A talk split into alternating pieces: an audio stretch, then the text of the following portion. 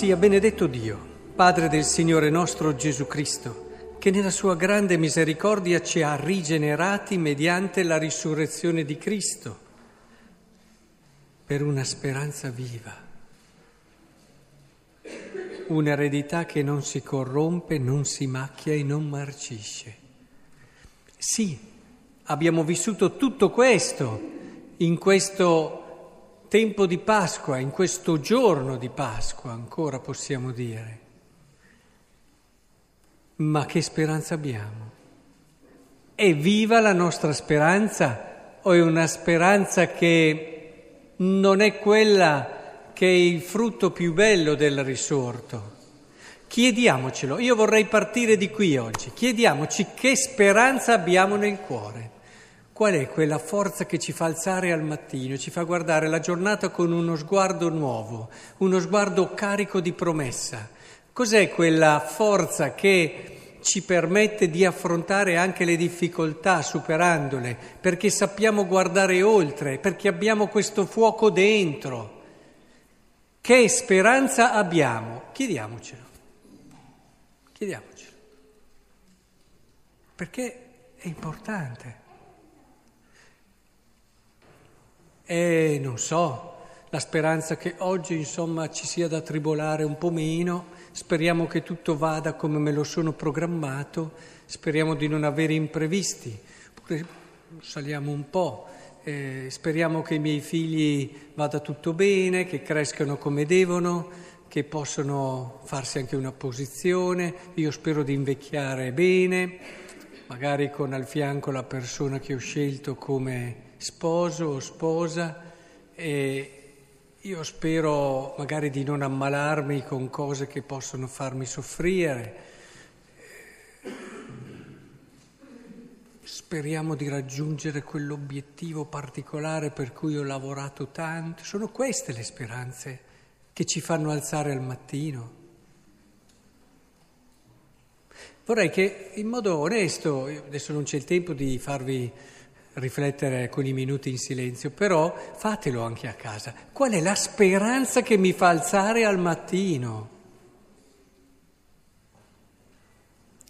C'è solo un dovere o c'è anche una speranza? È molto diverso vivere una vita alzandosi per dei doveri o vivere una vita alzandosi per una speranza. Beh, la liturgia di oggi ci dice qual è la speranza cristiana. Cioè ci diciamo cristiani, allora qual è la speranza del credente? La speranza del credente è quella di cui ci parla in modo molto chiaro la prima lettura.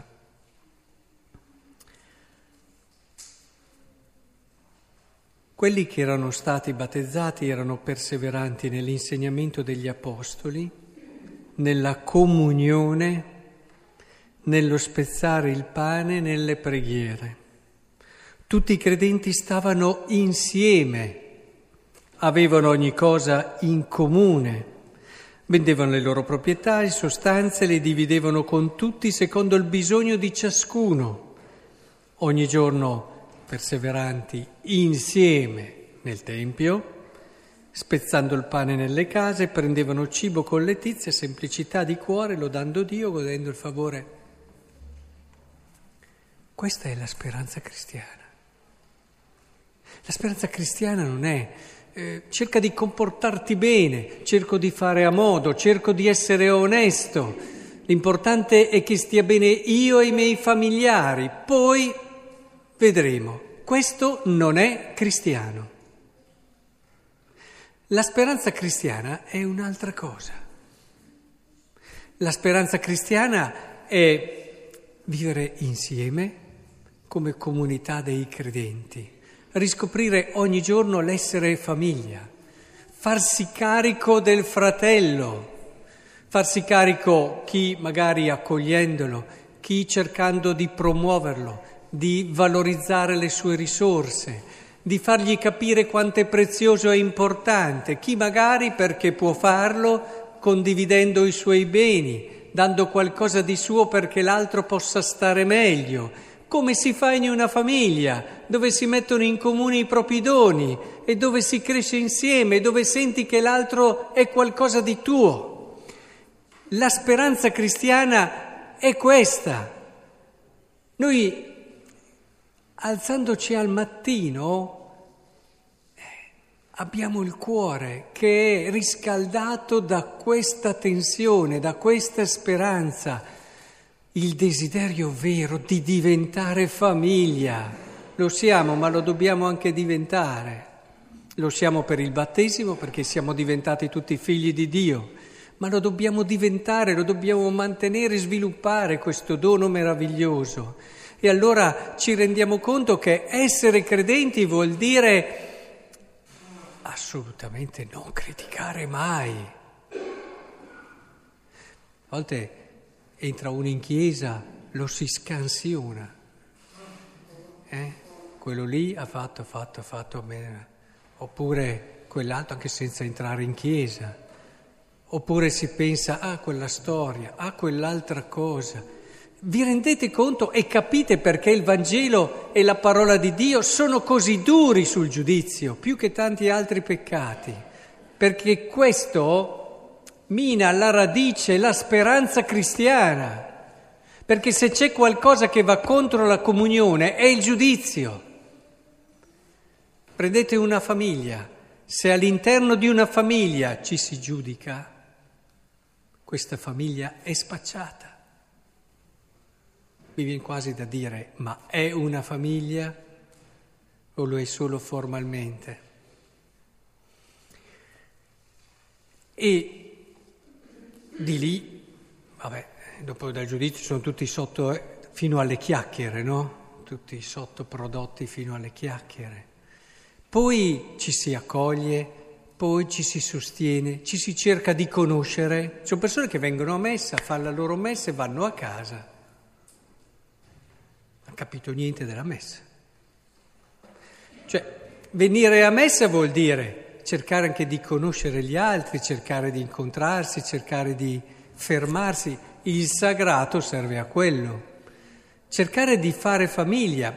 Immaginate se al pranzo domenicale dove vi ritrovate con i vostri genitori arrivassero alcuni, non parlano con nessuno, mangiano e a casa.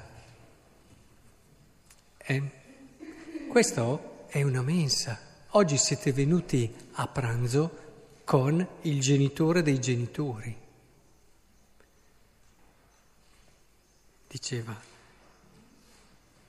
nello spezzare il pane erano insieme. Sì, l'Eucaristia, noi veniamo a messa alla domenica per risvegliare in noi, per darci la forza, per ravvivare la speranza che siamo una famiglia. Siamo venuti qui a mensa per rivivere il senso di famiglia, proprio come facciamo nelle nostre case, che se cominciamo a vederci sempre meno con i nostri figli e i nostri genitori non è mica un bel lavoro. Eh, ma tanti impegni, non è mica un bel lavoro, non ci sono scuse. Ecco allora che qui troviamo la speranza cristiana ciò che davvero deve animare il nostro cuore, il farsi carico dell'altro, il sentirlo davvero come tuo. Io mi alzo perché la mia comunità sia una famiglia. Eh, la mia comunità sia una famiglia. Allora cominciamo. Uscite da quell'idea individualista. Che a volte c'è stata nel passato, adesso c'è nel mondo con il postmoderno e questa cultura dove l'individuo è tutto e tutto ruota attorno all'individuo, ma in certe spiritualità c'è stata, preoccupati della tua crescita, del tuo essere onesto, del tuo essere bravo, ma non è questo il Vangelo. Il Vangelo ti dice preoccupati di essere famiglia, allora è per quello che osservi i comandamenti, cerchi di essere onesto, cerchi di essere bravo, perché se non sai queste cose non sarai mai famiglia. Provate a rivedere tutti i comandamenti in questa prospettiva, capirete il senso vero dei comandamenti e forse magari alcuni che fate fatica a comprendere li, li, eh, eh, li accettate molto di più. E ci devono portare lì i comandamenti. Se no non serve, non serve avere una comunità dove tutti siamo efficienti, c'è il gruppo qui che lavora benissimo, c'è l'altro gruppo che lavora ancora meglio, c'è l'altro gruppo che fa ancora meglio, ma non siamo famiglia. Falliamo come comunità. Capite? È importantissimo questo lavoro che dobbiamo vivere insieme, fare insieme. Tommaso, Tommaso Sapete chi è Tommaso? Tommaso è il mondo. È il mondo che dice, ma io ci credo a Dio, ma fatemelo vedere, fatemi mettere il dito dentro alle comunità cristiane, fatemelo vedere che ci si può voler bene davvero, fatemelo vedere che chi vive il Vangelo vive la comunione sul serio, lo voglio vedere.